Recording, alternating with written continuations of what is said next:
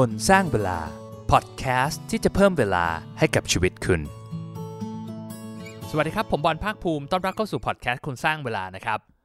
คนเราเนี่ยมักจะมีความเชื่อกันว่า ถ้าเราแชร์เป้าหมายของเราให้คนอื่นรู้แล้วเนี่ย มันจะทำให้เรารับผิดชอบต่อเป้าหมายของเรามากขึ้น แล้วก็ทำให้มีโอกาสที่จะทำมันประสบความสำเร็จมากขึ้น ผมเองก็เชื่อแบบนั้นมาตลอดนะ คือใครติดตามฟังพอดแคสต์คนสร้างเวลาก็จะรู้ว่าผมแชร์เป้าหมายของผมในพอดแคสต์อยู่หลายครั้งทีเดียวนะครับ แต่ที่ผ่านมามันก็ไม่ค่อยประสบความสำเร็จสักเท่าไหร่นักนะ ผมเองก็สงสัยว่าเฮ้ยมันเป็นเพราะอะไรนะ จนกระทั่งมาเจอบทความหนึ่งที่เขารวบรวมงานวิจัยเกี่ยวกับการแชร์เป้าหมายเขาบอกว่าทำไมเราถึงไม่ควรจะแชร์เป้าหมายของเรานะ ผมก็เลยถึงบางอ้อเลยครับว่าเฮ้ยจริงๆหลายๆอย่างเนี่ยผมทำผิดมาโดยตลอดนะตอนนี้ผมก็เลยจะมาเล่าเรื่องนี้ให้ฟังครับว่า 4 เหตุผลที่เราไม่ควรจะแชร์เป้าหมายให้คนอื่นรู้คืออะไร และสุดท้ายเราควรจะยังแชร์เป้าหมายของเราหรือเปล่านะ และถ้าเรายังอยากจะแชร์เนี่ยเราควรจะมีเทคนิคยังไงให้เพิ่มโอกาสความสำเร็จ แต่ก่อนจะเริ่มนะครับผมอยากจะเชิญชวนให้ช่วยกันแชร์แบ่งปันเนื้อหาของ EP นี้นะ ถ้าใครมีเพื่อนที่แบบตั้งเป้าหมายบอกกับเราตลอด แต่ทำไม่เคยได้เลยนะครับหรือเขากำลังตั้งเป้าหมายชีวิตสำหรับปีหน้าอยู่เนี่ยผมก็อยากให้ช่วยแชร์ช่วยแบ่งปันเนื้อหาตรงนี้ให้กับเขานะครับก็ขอบคุณล่วงหน้าเลยอ่าไปฟังกันเลยครับ กับ 4 เหตุผลที่เราไม่ควรจะบอกเป้าหมายของเราให้คนอื่นรู้ เหตุผลที่เราไม่ควรจะแชร์เป้าหมายของเราข้อที่ 1 การแชร์เป้าหมายของเราเนี่ยมันทำให้เรารู้สึกเหมือนว่าเราทำมันสำเร็จแล้ว และก็จะทำให้เราอยากทำมันน้อยลง มีงานวิจัยอันนึงครับที่ค่อนข้างโด่งดังเลยนะ ของ Peter Gollwitzer ที่ NYU นะครับเขาบอกว่าการแชร์เป้าหมายของเราเนี่ยมันทำให้เรา less likely คือแบบอยากที่จะทำงานเพื่อที่จะให้ไปถึงเป้าหมายนั้นน้อยลง เขาก็มีงานวิจัยกับนักศึกษากฎหมายในมหาลัยของเขานะครับ ว่าแบบเฮ้ยการที่เราพูดหรือว่าบอกเป้าหมายของเราออกมาให้คนอื่นรู้เนี่ยมันทำให้เขามีความพยายามน้อยลง ในการที่จะแก้โจทย์คดีกฎหมายหลังจากนั้นนะครับ คือเขาบอกว่าโดยเฉพาะการแชร์เป้าหมายที่มันเกี่ยวกับตัวตนหรือ identity ของเรา เช่นเราบอกว่าเราอยากจะ เป็นยูทูบเบอร์อยากเป็นโปรแกรมเมอร์ระดับเทพ อยากจะเป็น beauty blogger อะไรพวกเนี้ยไอเป้าหมายพวกเนี้ยที่เราแชร์เนี่ยเวลาเราแชร์ไปแล้วเนี่ย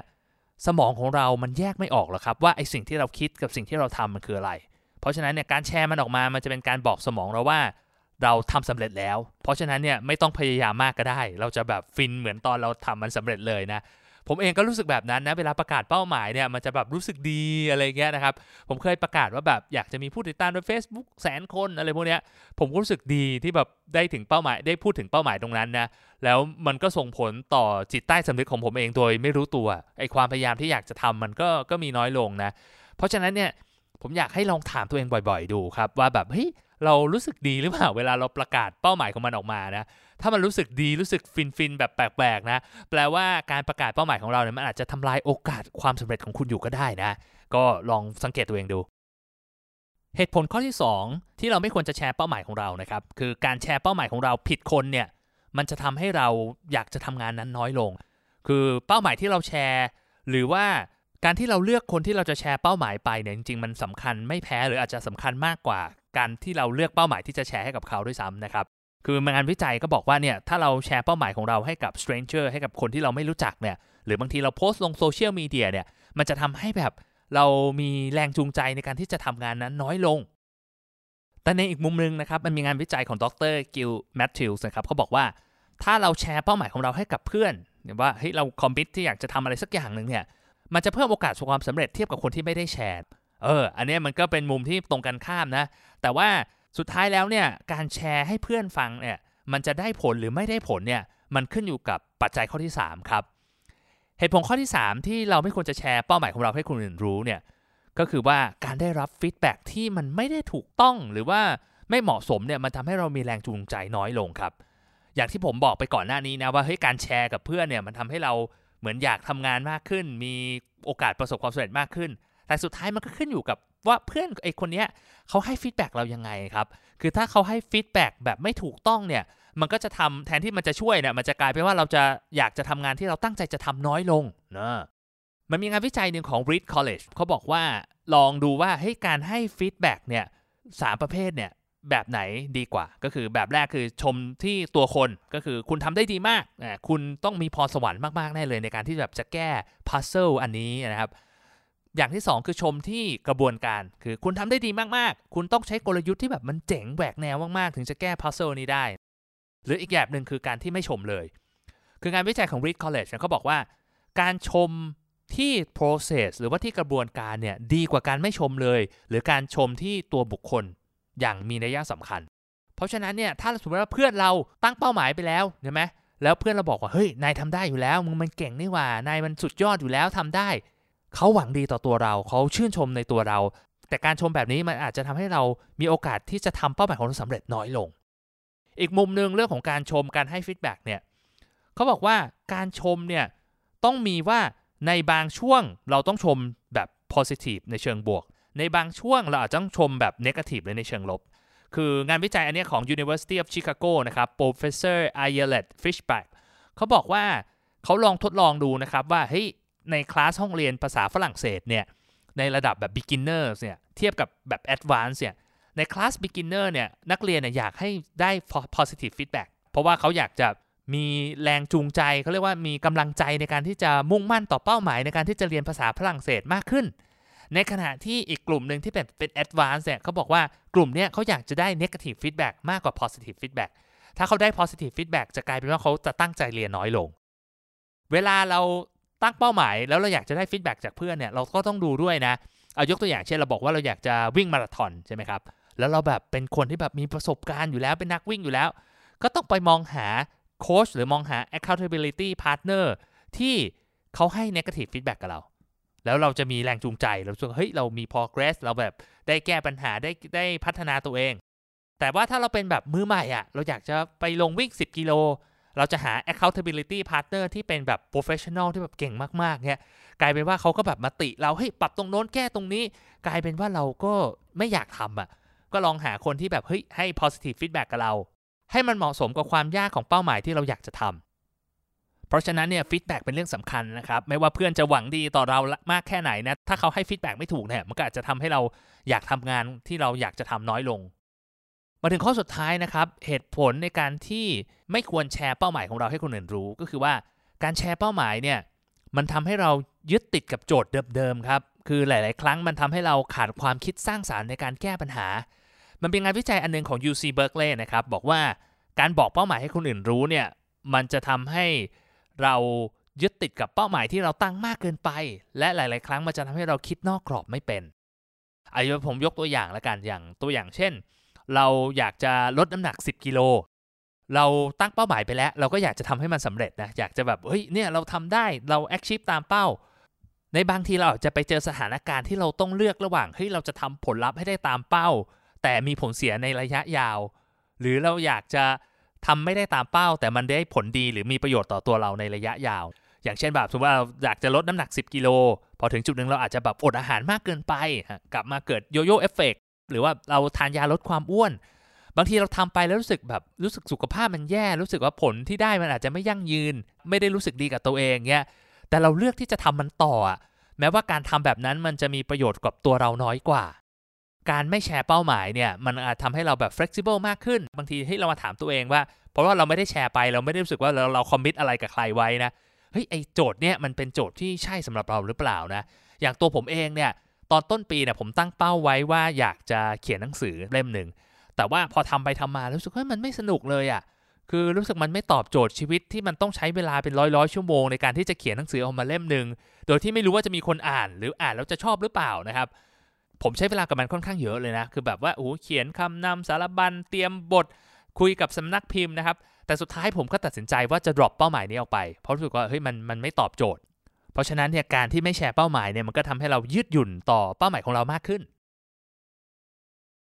เอาทวนกันอีกทีนะครับ4เหตุผลที่เราไม่ควรจะแชร์เป้าหมายของเราให้คนอื่นรู้นะก็คือข้อแรกการแชร์เป้าหมายของเราเนี่ยมันทำให้เรารู้สึกว่าเราทำสำเร็จแล้ว สมองเราแยกไม่ออกเลยว่าสิ่งที่เราพูดกับสิ่งที่เราทำมันคืออะไรนะพอเรารู้สึกอย่างนั้นเราก็อาจจะอยากทำความพยายามในการที่จะทำให้มันสำเร็จเนี่ยก็มีน้อยลงนะ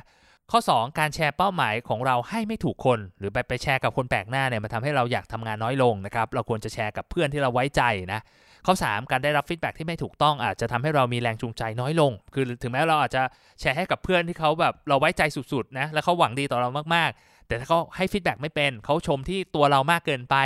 หรือว่าเขาให้ feedback เชิงลบในช่วงที่เราต้องการ feedback เชิงบวกเนี่ยกลายเป็นว่ามันจะทำให้เรามีโอกาสความสำเร็จน้อยลง แล้วก็ข้อสุดท้าย การแชร์เป้าหมายของเราเนี่ยมันทำให้เรายึดติดกับไอ้โจทย์เดิมๆ หลายครั้งมันทำให้ขาดความคิดสร้างสรรค์ แล้วก็ทำต่อไปโดยที่เราไม่ได้คำนึงถึงผลประโยชน์ระยะยาวต่อตัวเราจริง ๆ นะ และสุดท้ายเราควรจะทำยังไง เราควรจะแชร์เป้าหมายของเราหรือเปล่านะ ผมก็ไม่สามารถตอบแทนท่านผู้ฟังได้นะครับ แต่อยากให้ลองสังเกตตัวเองดูครับว่าเฮ้ยที่ผ่านมาเวลาเราแชร์เป้าหมายของเราแล้วเนี่ย อันไหนมัน work อันไหนมันไม่ work อย่างผมเองเนี่ยสังเกตดูว่าทุกครั้งที่แบบแชร์เป้าหมายออกไป คือมันจะไม่ค่อย work สักเท่าไหร่นะ บางทีอย่างที่บอกไปตอนแรกแหละข้อหนึ่งเลยว่าแบบเวลาแชร์แล้วมันรู้สึกดีไอความรู้สึกอยากทำมันก็น้อยลงนะครับ หรือแบบบางทีเราแชร์แล้วมันเปลี่ยนไปเปลี่ยนมา เราก็รู้สึกแย่กับตัวเอง แต่มันก็มีสิ่งที่ผมคิดว่ามัน work อันนี้มันไม่ได้เกี่ยวกับการแชร์เป้าหมายนะ แต่ว่าเป็นหลัก 4 ข้อแล้วกันที่ผมคิดว่าเฮ้ยถ้าเราเอาหลัก 4 ข้อนี้ไปใช้เนี่ยมันจะเพิ่มโอกาสความสำเร็จของเราได้นะ ข้อแรกก็คือว่าเราควรที่จะตั้งเป้าหมายที่เน้นที่การกระทำมากกว่าเน้นในสิ่งที่เราอยากจะเป็น ผมเองเนี่ยจากการที่สังเกตในกลุ่มคนสร้างเวลานะครับที่มีคนมาทำ30 day challenge กันนะคือมีคนทำแบบหลายสิบคนมากนะครับ ผมก็ลองสังเกตดูเฮ้ยถ้าเขาแชร์เป้าหมายที่มันเน้นเรื่องการกระทำเนี่ยมันมักจะทำได้สำเร็จมากกว่า อย่างเช่นว่าทุเทียบกันเราบอกว่าเราอยากจะเป็นนักวิ่งมาราธอน มันเป็นการตั้งเป้าหมายที่ผมว่ามันอาจจะเน้นที่ตัวบุคคลมากเกินไปนะเราทำให้เรารู้สึกฟินมากเกินไปนะครับ ให้เปลี่ยนเป็นตั้งเป้าหมายว่าเราจะวิ่งวันละ 5 กิโลเมตรแบบนี้เวลาเราตั้งเป้าหมายที่เน้นการกระทำเนี่ยเราก็จะมีแนวโน้มที่จะลงมือทำมากกว่า การตั้งเป้าที่สิ่งที่เราอยากจะเป็น ข้อ2เนี่ยก็คือว่าอยากให้แชร์ให้กับเพื่อนหรือคนที่คิดว่าจะสนับสนุนเราให้ตลอดรอดฝั่งนะครับ คนคนนี้อย่างที่ผมบอกไปก็ต้องคอยดูนะว่าเฮ้ย เขาพอมีประสบการณ์ในเรื่องที่เราอยากจะทำไหมตัวเขาเองเขาเป็นคนยังไง เป็นคน positive เป็นคน negative หรือเปล่า แล้วก็เขาเนี่ยมีแนวโน้มที่จะช่วยเหลือเรามากน้อยแค่ไหน แต่ถ้าเราหาไม่เจอไม่รู้จะไปหาคนนี้ที่ไหนนะ ก็มาโพสต์ในกลุ่มคนสร้างเวลาได้นะ ก็ 30 day challenge เนี่ยผมว่ามีคนฟังหลายร้อยเป็นพันคนนะครับ ที่จะคอย support เรานะ ข้อที่ 3 ก็คือให้เราขอ feedback บนผลงานมากกว่าที่ตัวบุคคล คือถ้าเราแชร์เป้าหมายของเราเนี่ยบอกเลยว่าเฮ้ยอยากให้ช่วย comment ที่ที่สิ่งที่เราทำมากกว่าที่ตัวเรานะอะไรเงี้ยคือถ้าเราเป็นคนที่เราไว้ใจอยู่แล้ว เป็นคนที่เราคุยกันรู้เรื่องไอ้เรื่องนี้มันก็ไม่น่าจะยากเกินไป แล้วก็ข้อ 4 ที่จะช่วยให้เราแบบทำเป้าหมายของเราสำเร็จเนี่ยผมคิดว่าข้อนี้สำคัญที่สุดเลยนะ คืออัปเดตผลการทำงานของเราให้เพื่อนเนี่ยฟังสม่ำเสมอนะซึ่งเอาจริง ๆ นะ มันไม่จำเป็นต้องมีเพื่อนก็ได้นะ อย่างผมเองก็มีเป้าหมายหลายอย่างที่ผมไม่ได้บอกใครเลยนะ แต่ว่าผมก็จะมีตารางอยู่อันหนึ่งที่ผมมาคอยอัปเดตเป้าหมายของผมว่าแบบเฮ้ยไตรมาสสี่เนี่ยผมตั้งใจว่าแบบอยากให้มียอดดาวน์โหลดพอดแคสต์หนึ่งแสนห้าหมื่นครั้งใช่ไหมผมก็จะมีอัปเดตทุกอาทิตย์อาทิตย์นี้ได้เท่าไหร่ล้วอะหนึ่งหมื่นอาทิตย์หน้าได้หมื่นสองแล้วเราก็มาคอยบวกตัวเลขคอยดูนะครับผมรู้สึกว่าไอการทำแบบนี้มันช่วยได้เยอะมากเลย คือข้อหนึ่งคือมันทำให้เราไม่ลืมว่าไอไอเป้าหมายที่เราตั้งไว้มันคืออะไรนะครับ